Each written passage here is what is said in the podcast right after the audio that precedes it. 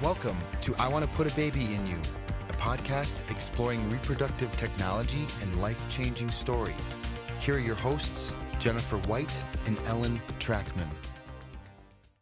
Welcome to I Want to Put a Baby in You, a podcast that goes beyond the politics, beyond the science, beyond the law, exploring real lives changed by assisted reproductive technology and interviewing people whose lives were personally changed, um, both by their families as well as uh, the employment or work they might do in this area.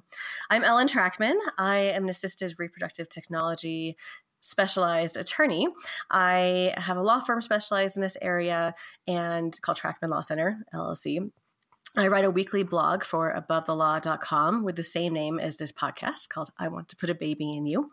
Um, and I am honored to co own a surrogacy matching and support um, program called Colorado Surrogacy, uh, as well as New Mexico Surrogacy and Montana Surrogacy with the parent company of Bright Families Futures. And I do that together with my sister, Jennifer White.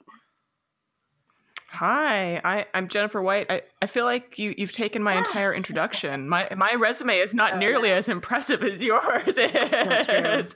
Um, I, I merely have a park named after me in England. That, is that okay? Does that make me impressive? parks named after me yet.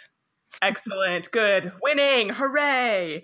Um, so today we are actually talking to Mark Gilland of Passport and Visa Advisors. And I, I know I, I, hear all of the the sighs and all of the people about to click off, but don't don't don't turn the don't turn the podcast off passports and visas are actually super exciting, full of international intrigue yes. and lots of really great stories. I mean, think about all the travel adventures that you've had, and imagine trying to add putting a brand new baby in there. Uh, the the stories are really incredible. So we're excited to talk to Mark.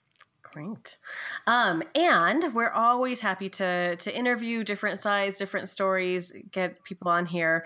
If you have questions, comments, suggestions, do not hesitate to um, reach out on Facebook or our website or email, or you can call us at our own number at 303 997 1903. Again, it's 303 997 1903. All right. Without any delay, let's talk to Mark.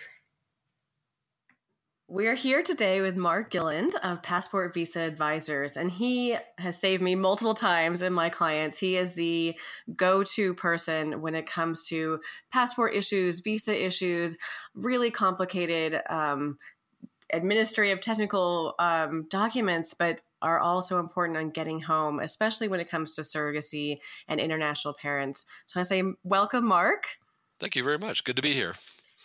And of course, Jennifer White is here as well. I am, you know, I'm, I'm here. But I will say I, I, have also worked with Mark a bunch of times, and he goes uh, above and beyond, you know, with everything customer service. He really takes care of people and makes them feel that they are the only people that he's helping. And it's been really phenomenal to work with him. So, yay, we're excited to have you here. Well, thank you. Thank you very much. Very kind of you to say. Yeah. So, so Mark, let's let's just dive right in and talk kind of some really basic overview. I think everybody out there probably knows what a passport is, and most people know kind of what a visa is, but maybe some people don't. So, can you kind of give us a difference between what a passport is and a visa is, and and so we can eh, just get that that laid out? Sure, sure. A, a, passport is issued from the country that the, the people live in. Uh, obviously, in the United States, most of us have U.S. passports, and German passports, or British passports, or Chinese passports are all issued by the country from where the people live. A visa is a is an invitation to visit a foreign country. Um, of the 200 some odd countries there are in the world, probably about 80 of them require visas for U.S. citizens, whereas almost all of them uh, require have a visa to come to the United States. So uh, countries like for for U.S. citizens like China, uh, India, Brazil, Russia, Vietnam are the countries that require visas for U.S. citizens to go to that country, uh, whereas the remainder of them, say Canada, Mexico, you know, all of Europe, etc., uh, don't require a visa whatsoever. We can just jump on the plane and leave today with a valid passport. Um, most countries, as I mentioned, do require a visa to come to the United States, and that's where that's something we can't help companies with or people with, but uh, they'll have to get that from the U.S. embassy in their various countries. Got it. Okay. And why are passports and visas such an important issue when it comes to surrogacy and international parents? When an IP comes to the United States from a foreign country, they have they have a child born on U.S. soil, and therefore that child is a U.S. citizen. Uh, that child cannot leave the United States without a passport, a U.S. passport, to go back to home, whether it be Sweden, you know, uh, Brazil, Mexico, you know, pick your country. Uh, certain countries do require a visa to be issued uh, to that U.S born child, even though the parents are citizens of that country. Example would be uh, Australia, for example. Uh, all of us who are U.S. citizens require to have an ETA, which is electronic uh, travel authorization to go to Australia. The child born in the United States to Australian parents still need that ETA before they can get on the plane to go back home. Okay. So how long does that do those take? Are parents stuck here in the United States for a long time? It's a it's a very good question. Uh, ETAs are almost instantaneous. They're an online uh, presentation. Uh, you can do that in in ten minutes time. They cost twenty dollars. Um, other things like uh, China, for example, or Brazil, uh, are lengthier processes, and they can only begin to take place after the U.S. passport has been issued that's where our services come into play because most of the time when a uh, foreign parent IP comes over from overseas, they are waiting for the baby to be born. Mm-hmm. They are now waiting for the birth certificate to be issued. And now they want to go home as soon as they possibly can. And so uh, we've had people, again, I'm talking about passports now, will say, I've been here long enough. I've got a job to return to. I've got a life to return to. Mm-hmm. I've got family members back home that would love to see my baby, and all of which are all going to be stemming on getting the passport issued and sometimes the visa issued uh, as quickly as possible so they can return back to their life in their home country. How long does that normally take to get that passport and go through that entire process? A passport through standard channels, if they had all the time in the world, it would be about four to six weeks is the processing time for the U.S. Passport Agency. Um, they have a faster service. They have a two to three week uh, processing time as well. Our services come in when people want to leave faster than that. Um, typically, our IPs will choose either our same day services or our two to three day services in order to be able to get the passports issued quickly and then jump on the plane to go back home. That's fantastic. So on to the fun stuff. I mean, I, you know, passports are interesting and all, but you know, I, am kind of falling asleep over here. Um, let, us actually. I'm sure you have to have some really incredible stories um, about you know some of these situations you've been in. Do you tell me? Just tell us about any of them. Start start anywhere. We'd love to hear a fun story. What's What's your best, most interesting story? of clients you work with. Put me on the spot, ladies. No pressure. Yeah. um, you know, after doing this, it's, it's uh, for a few years. There's quite a few interesting stories. Um, one of the ones that happened recently was we had a um, we had a mother who was Chinese who came to the United States with her to have a baby born in the United States, and her husband had uh, dropped dead of a heart attack in China and she had harvested his sperm before he had passed, and uh, they they impregnated a surrogate uh, was their plan all along, and so when the baby was born in the United States, she came over to to get the baby and chose because of Chinese law or just legal reasons to include the dad on the birth certificate. Um, the passport was the questioned initially because you know here's a man that's been dead prior to the the uh, conception of the child how did that happen? Mm-hmm. And and we had court records to show that he is deceased and that that the birth was by surrogacy, and we were able to get the passport done fairly quickly. Unfortunately, the Chinese didn't see it the same way, and uh, and she was stuck uh, in in uh, New York for several months trying to convince the Chinese government that she indeed had a U.S. born child. Uh, she needed to have a you know a, um, a, travel document in order to be able to get back home. And uh, un- unfortunately, that was not something we could get involved with because uh, Chinese travel documents are have to be issued by the parent to the parent, uh, and rather than uh, a Chinese visa, and that's a we, we might want to put a, a point in that, or a pin in that because that's a, a very important doc, document to discuss. Sure. With your for for Chinese IPs. Um, and and she because we could we just couldn't help her with that. Um, we had another situation on uh, down in uh, New Mexico where there was a, a, father the other way around. Actually, had his wife passed away uh, before they came over here, and he came over with the wife's death certificate and uh, and was able to show that um, that her you know that she was on the birth certificate but not um, you know not there. So usually the court documents the the court judgment shows that surrogacy did take place but once again the passport agency looked at this and said how is this uh, baby born to a woman who has passed away? Right and i said and that second one that new mexico one was not from they were not from china is that correct? So it was a different country as well. No they were from europe and it, it all depends. Uh, and again, this is this is the the U.S. State Department had the had the issue with that. Um, you know, how is it a woman who has passed away on the birth certificate when you know how does that how does a dead woman give birth to a baby? Um, and, and it, again, it just takes extra explaining. It helps getting involved. I think the uh, New Mexico had to get involved with the uh, the process of of uh, writing uh, the uh, the uh, birth certificate the correct way, and and so it was it was. Most companies in our business will say, you know, place your order online, uh, send the documents to us, and we'll let you know if you're successful or not. Um, we try not to do that. We try to get involved from the very beginning to understand what's happening because it's a foreign language most, to most IPs. Uh, they're coming to a, a, to a country where they don't understand the practice, and so being able to work with the the uh, individuals either through a translator or through someone like you guys uh, has been very uh, helpful for them and uh, and makes our job easier when we all know exactly what it is that we're we're trying to do. Um, we had a another one that was unique was we had a, a Brazilian Wait, couple. So before you move on, so what did you have to do in the New Mexico case, and how did it how did it turn out? Wh- which one was that? The, so same. So both the Chinese case and the, the New Mexico uh, case. How what did you have to do, and how did it how did they ultimately work out? The the as far as the Chinese one in New York, the far as I know, they're back home now um, because the Chinese travel documents have to be applied for by the parent, it's by Chinese national law. Uh, we can't get involved with that at all. And plus, again, I don't know. I'm not. A, I don't speak Chinese or Mandarin either. So I just knew it was a refer, referral from a from a surrogate company up in uh, up in New Jersey. So they were involved with that, and I'm assuming that they were able to get them on their way as well.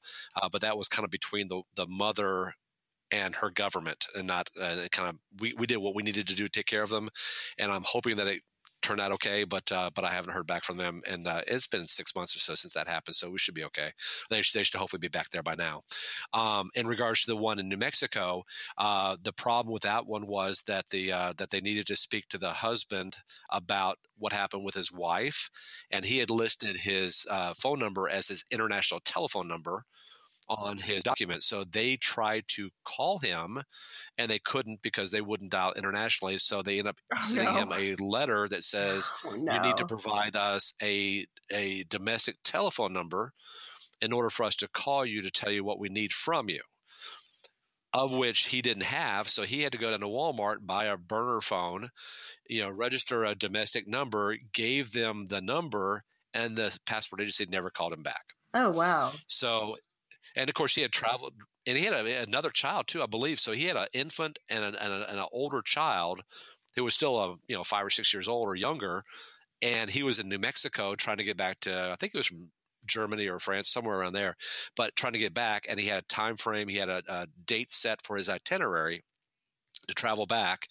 And I think what we ended up having to do, if I remember correctly, was we were able to provide them proof of the documentation that we thought that they would need to explain why the uh, the mother who had passed was listed on the birth certificate and uh, and we were able to finally get that on his way, and I believe he was able to make his trip. So it, it had. A, and in that case, the passport agency was able to talk to you directly, and you were able to to deal with them and sort it out. Yeah, yeah. The, the, the I, actually had that's a good point. We actually had another. We had an Israeli uh, same sex couple coming to my office uh, here in and uh, where I am in my office is here in Charlotte, and uh, and they actually wrote down they didn't have an international they had an international number as well and what they ended up having to do was they wrote my telephone number down on the uh, the application form because it has to be a because of what we learned what happened in New Mexico. And when there was a problem with the application, the passport agency called me directly, and it was very nice that I. W- it was a great idea. Oh, good idea. Oh, was, so is that Is that a user's tip that everyone should put your number down and they'll be set? Just have Mark take care of it. Everyone put Mark's number down. Mark, what's your phone number? If I was smart enough to say I did that on purpose for that reason, then uh, then I'd be uh, I'd be giving myself credit that it wasn't due. Um, I did it because I just couldn't think of another number to, to, give them. But when they called me back and said, "Hey, we've got a problem with this application," uh, then then it was really nice to be able to to answer the questions directly to the password agency. And in that case, just as an FYI, what they did was the the the Israeli parents were advised by the acceptance agency to sign their name in Hebrew. No, I'm sorry, in English, in English, and their passports were written in Hebrew. So when they when they were told by a, a, a, you know by an agent of the United States government to do things wrong, they suspended the application because they did what the acceptance agency told them to do, which was unfortunately incorrect. So Interesting. So I'm curious. So if you are an international parent and you're signing the application, you should sign however you you normally sign your signature and not necessarily translating it into English if that's correct. if you have to. 100% correct. Wow. So okay. It Interesting. Is, it is because when you go to the acceptance agency, and that's basically the it's at a post office, a courthouse, a library, someplace where the federal government is going to review to make sure that one, the child is a U.S. citizen, two, that the parents have been properly identified as you know they've identified themselves and their names match what's on the child's birth certificate Three, that all documents are in order. And finally, four, that all monies have been properly paid. That's what the acceptance agency does. So when they're signing the DS 11 application form in front of this acceptance agent, their signature needs to match their passport. That's their identifying document. They're, they're notarizing, in essence, the, the signature. And in this case, the acceptance agency said your name, the, the passport was written in Hebrew, it's signed, and, and it could say, same thing could happen in Chinese if you think about that also. And they said, no, no, you you need to sign your name in English. And there's not a, you know, they so they basically they printed their name is what they did, and they pass and they, it seals up inside of an envelope. We don't see it, and we that we then take that into the passport agency on behalf of the client. They open it up at the passport agency, and when they saw a copy of a of a, a passport with a Hebrew signature, or a signature in Hebrew and a US printing of the names, they said, Is this the same guy? Interesting. I can't go forward with this until we determine this is the same man who signed this document. So that's that's why it's very important to have the the parents sign their names per their passports. Wow, that's fascinating. There must be other any other like pitfalls that kind of come to mind to warn international parents like also don't do this when the agent tells you to do it. Is there others like that that? Yeah, the the the the the couple of points is that uh, let's let's start with the the um, the passport photos. Uh, photos are usually a two by two photos on a white background, and uh, you know for adults who would be looking right into the camera. Children at this age, when they're a week old, they're you know two two weeks old, you're lucky if their eyes are open. Interesting. And what we typically and do they do they have to be open? No, and I was going to say typically I, I I have photos of, of kids that are slouched over in the corner, eyes closed, sleeping. The big the big thing is if their hands are away from their face. That's what you just don't want to have. Uh, so so it's not critical that the eyes are open, that it's centered properly. Um, it's not. I usually tell them that, you know when you go to the acceptance agency, bring a white blanket. You know, put that in the car seat that the the child is in and what typically they'll do is they'll lean over the top of the car seat, take the picture of it looking down, and then and then you're good. So I had to I have to say from a personal note, uh, we moved to Germany when my daughter was an infant. And we had to get a passport when she was just a few days old also. And they made us do that with get her eyes oh, open for the photo. Oh, I'm sorry to hear uh, that. so I I was so I did know the trick. I wore a white shirt and held her propped against me with my arms kind of, you know, elbowing her in, but then we had to poke her until she would open her eyes, the poor kid. Oh goodness. it's the That's grouchiest awful. photo I've ever seen. That's awful to hear cuz uh, you know that she wasn't happy for sure.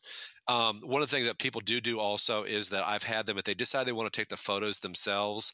What I can tell them to do is either um, you know put put a sheet down on a bed and then put the baby on the sheet and then one of the people one of the one of the parents can put their hand up underneath the sheet and cradle the neck and kind of turn their head facing the camera and the other person then would take a picture from above, you know, and uh, and take it, snap it that way. That that's a little trick, and then they can either take that to them to CVS, Walgreens, someplace with one of those Kodak uh, developing centers if they want to do that themselves. Uh, I've had parents who've been really concerned about what this fixture really looks like because that's what the first one for the next five years the child will look like that and uh, and others who will just say, you know, it, it is what it is. Um, going to the acceptance agency and having the photo taken there is a government worker who's snapping pictures and people standing in line behind him, waiting to be seen next. They're not going to give you the opportunity to be able to do a you know glamour shot or the you know can you take that again because I, I, don't like the lighting or something like that. I I will say that my children have terrible, ridiculous passport photos. So Jen and I might have to like throw some of those up with with this episode to show some examples oh, yeah, of awful absolutely. children passport That's pictures. Funny. That's funny. So, so that that's one thing well, let me let me let me go let me go over a couple more of these those little things to look for. Sure. Um, also, also the um, another thing is never sign the the the DS11 form before you get into the show into the acceptance agent. Uh, it says don't sign until you're in front of an uh, authorized agent. So basically, that means just don't do that at all uh, until and then again they're notarizing the signature. That's the reasoning behind that that uh, you know waiting to sign. If you do sign, can you just re-sign again in front of them? Or oh wow, okay. I mean, I've I've I've had I've had people who have signed it ahead of time and they signed another piece of paper before, and then they've notarized the document they didn't see signed because it matches. But realistically, it's not supposed to be done that way. Mm-hmm. Okay. okay. Um, the other thing I was going to mention is that uh, for single dads or same sex male couples, um, typically what will happen will be is that the courts will find a judgment that will either remove the surrogate from the birth certificate issues even there to begin with and then either add a single dad alone or have dad and his partner or husband or whatever it might be. Um, i can tell you from experience that a single dad applying for a passport for their child could be construed as being a adopted child how else is a single dad going to have a baby except through adoption? Uh, and, uh, surrogacy. Well, well, again, if you don't if you don't include the judgment, that's that's my point. Is that if you walked in as a single dad and said, "Here's my child," and the mother does not show up at all on the birth certificate or the application, mm-hmm. I've had dads get passports that way. Um, however, when they've been suspended because the natural inclination is how is a man going to have a baby without a mother would be as well that child must be adopted. And what happens is getting the, the U.S. State Department off of the idea of adoption is harder than never to have them the opportunity to have that idea to begin with. Hmm. So, what we typically will say for a single father is that um, include when they go to this acceptance agency the actual uh, judgment from the courts that will show that this is I am dad, I am the parent, and parent alone. There is no mother because this child was born through surrogacy, and that document then you know conveys the idea. Oh, okay, we understand now how this happened. It's as a single dad, it's an option to do that, but I really don't know any reason why they wouldn't want to provide that documentation. Um, two dads, I, I, would I always insist that, that that document is included because how did how did this happen? How did these twins become parent children to two dads if they weren't adopted? So I always will have the parents have a certified court judgment in twins case, one for each, rather than uh, a copy and original and and and when we process the passports, they'll get those back. Um, that's that's another critical item to, to talk about as well. Um, and uh, so when we get it back, we'll have the passport, the birth certificate, and then finally the court ju- judgments that uh, that will be returned back to the parents. And I've even had sometimes you guys might know this, but I've had sometimes where a lawyer has had a copy uh, in in their file, and the parents have only one certified copy of the for both children, and the the the attorney has given up his or her copy to be used for the passport and then return back to the attorney afterwards. So, you know, it's, it's happened on occasion. I just I just insist on that uh, whenever possible. And matter of fact, even today, I've got a, uh, a Hong Kong client who has a single child by himself, and he insisted on not including the the um, court documents. He thought it was an invasion of privacy, and uh, we'll have to see whether or not it's going to be successful or not. Interesting. And you're doubting it since you were, you would have insisted to include the court document. Uh, what was your question again? So you you were suggesting he include the court document and he refused. Yes, yes. I, I, I expressed to him in writing the reasons why he should do this, and he just felt that it was a little bit too um, too uh, too intrusive. And and I because I did share with him, I said I said I have had single dads get the passports without having the the documents in place, but if you had it in place, there would never be a doubt that you would not get the passport. Right. So you think they're going to come back and question it? I, th- I, think there's a good chance they will, and and he's been forewarned that this they could do this. Luckily, time isn't critical for him. So uh, if they do suspend the application, and, and what that would mean is not he can't have a passport, but what that would mean would be is I can't go any farther until you provide some additional documentation that I need to to go ahead and complete the process. So it's not it's not an ender. It just slows things down. Is what happens there. Okay. Exactly. Uh, example of another suspension was the the Israeli couple with the signatures incorrect on the on the application. They had to go back and re-execute the application again, but the children got their passports. Uh, so it's just a matter of this is the way it's supposed to be done.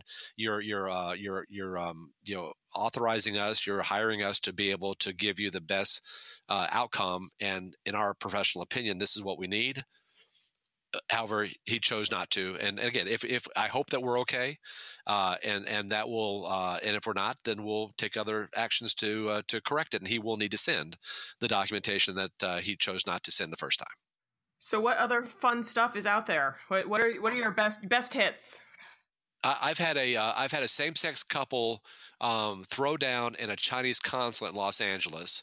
Um, uh, when when Ch- Chinese same sex marriage is not allowed in China, as far as I, I know.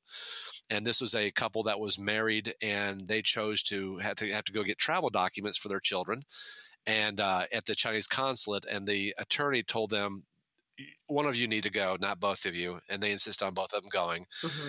And um, oh no! And evidently, when the consulate says this is against the law to have a same sex marriage. You guys can't do this, even though they insisted on both their names being on the birth certificate.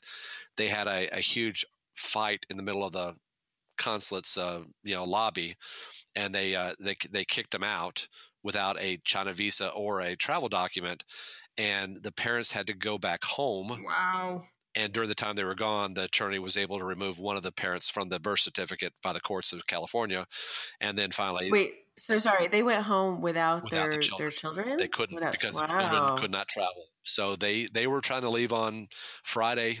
You know, they they came in on Tuesday to get their travel documents and they couldn't get them because they said get out, get out, get out, and uh, and they they they left and went back to China, leaving the children back with the surrogate, I would imagine, until they came back to, to China, to come back to the United States. And during that time they were gone, they the, the attorneys were able to remove one of the parents from the birth certificate. So that parent showed up with a single you know parent on the birth certificate and uh, the U.S. passports, and they were able to get the China travel documents without a problem. So, and the Chinese embassy was okay with that. They didn't remember, like, yeah. hey, you were that, I haven't that been, guy. I, the, the, we we know what's going on. Interestingly, the the Chinese, uh, um, or most most consulates are like a. I don't want to say a bus terminal, but there's there's a lot of windows that people you know shuffle up out of the queue, and, and present their documents because this I mean think of it it's a, a a consulate is a is a piece of sovereign China in the middle of downtown Los Angeles for example. So a lot of Chinese come there to be able, and it's for any country, for Brazil, India, you know, Nepal, whatever it might be. Those citizens come there to get their passports taken care of, take care of things with immigration, etc. So it's a very busy location, and so. Um, they i sure. guess they didn't remember them after all those the shuffle of humanity coming through and they were and what one parent was able to get the, the the travel documents for the child to be able to go back right. to China. But he was also wearing like one of those like mustache nose glasses. I, I, could just imagine just uh, you just the, the what happened. And again, that that was travel documents, uh, and that was not on our watch. The, the I think the the important takeaway would be is listen to your attorney, listen to the professionals you're hiring to help you because they know these things, and that they say don't put both names on the birth certificate, don't show up in person together listen to what they have to say. Um, right. Well, I and I think the other takeaway, being a U.S. attorney, is that all international parents need to consult an attorney license in their jurisdiction as well. So consulting a Chinese attorney because a U.S. attorney might not know their specific jurisdiction requirements. That's a very good point. Uh, we uh, going back to the thing we are talking about Australia. We had uh, you know it's it most of the time when when from attorneys or what we do our our duty of care ends at the time that the passports are issued and the clients are going home what happens in their home country for their child's citizenship is beyond the scope of what I am knowledgeable or, and I don't want to be crass, but concerned about. Uh, meaning that I, I, have no control over that. I have no idea what happens in their country. So to have representation in that country to be able to take care of the next step is is critical, and it's something that anybody who's looking to have an IP come to the United States needs to make sure that the parents that are coming here know that they'll have to do something when they come back. Um, example, the the ETA for Australia, that child is still a U.S. citizen. That child will still be a U.S. citizen until something else happens, and Australian citizenship in this example is then granted. Therefore, the ETA, the one the, that we give him, is good for only about a three to six month period of time. And in that period of time, if he's not granted Australian citizenship during that time, he's going to be a legal alien. Right. Living in Australia and as a baby, of course, but nevertheless, they didn't do what they needed to do there. And that's all that's and, and that's that's where they need to have someone there take care of the, the, the rest of the actions from that point forward. Right. No, another great point of contacting an attorney where you live. And I don't know if you saw this, but there was a Singapore case recently where it was a single father, a doctor in Singapore, who came to the US, used a surrogate, went back with his US citizen child and tried to apply for his child to ha- become a Singapore citizen, and the the court said no. They they rejected it and said that surrogacy is illegal in Singapore, wow. and they're not going to permit this runaround. And it's a really scary situation that even though his child is still in his custody right now, his child's a U.S. citizen and can be deported from Singapore. And as a Singaporean citizen, he doesn't have rights in the U.S., which is scary that neither are citizens of the same country and are not guaranteed to be able to be together. Wow. No, I did not hear that one. Yeah. yeah. That that's almost like being without a country. Right, right. One of the things is if I we, we've talked about Chinese quite a bit, and, and let me let me touch on this because this is critically important for anybody who is uh, considering coming to the United States from China. Is that China has a rule that says that that if you're parents are Chinese nationals living in China, come to the United States that have children, U.S. born children here in the United States, they must get a travel document instead of a, a China visa.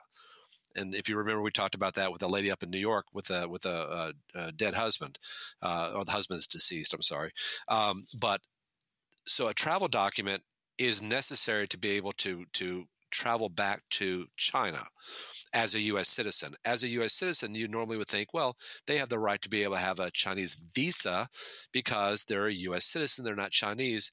That's not the case. The Chinese look at it as saying that if the parents have, do not have permanent residency in the United States, they don't have a green card, they pop over here with a B1, B2 visa, have the baby, and now they have to have the necessary documents to go back home, very much like the ETA is for Australia they have to, and which we can get, of course, for them. But Australia, uh, China says you have to appear in front of the consulate that serves your state, typically, and present your baby, your husband, your the mother, the father, and then get a Chinese travel document that allows the child to to go to China and live there for their lives and eventually they will then have to give up their U.S. citizenship if they want to become Chinese. Okay, uh, if the person, the parent has green card status, they're here, you know, working, living, you know, at a job here, and they've been here for a while, then the Chinese consulate says that child is due a Chinese visa and not a Chinese travel document, and the Chinese visa can be applied for on behalf of the child. Um, right. One last story, and I'll shut up. I promise. Is that we had a, we had a, no, a, a same-sex couple in Las Vegas. They were staying at the Oriental Mandarin Hotel, which I had to look up. It is four twenty-nine a night. It's a nice hotel. Okay, Mhm. very nice hotel. And they were they they came up to us and said, Mark, we think we're we're not going to leave for another three weeks. We want to use your eight to ten day service, which was I think one seventy five a piece. Okay, versus the three. So after looking at the hotel, you upped your rate. Is that no. Well, I looked at it. I, well, I looked at it. I said, I said uh, one of the things on my order form, I said, there's a little box that I have the tick. It says, if you could, you know, when are you leaving? When do you want the passports back in hand? Would you leave earlier if you could? And typically they'll check that box, yes. And so I went back to them. I said, you've asked for, you know, you said you're going to leave on, you know, four weeks from now, three weeks from now, whatever it was, to allow enough time for the passport to be processed. Because before they came, they didn't know that services like ours existed.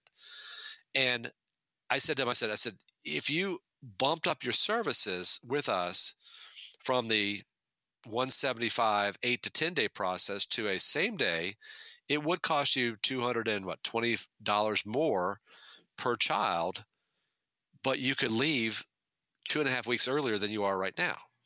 Right. Ti We times four hundred dollars a night. Yeah. But they- We can do yeah, that. but they probably have tickets to Cirque du Soleil and shows. You know, they maybe they had plans. Right. I mean, they, they so so they were able to change their tickets, check out Mhm. Two and a half weeks earlier out of the four hundred twenty nine dollar night hotel, and that and and and and save several thousand dollars, and get back home to become parents, live their life all over again, and and and it, that that's not. I didn't do that for the purposes of being to line my pockets. I did that because are you aware this is an option for you to consider?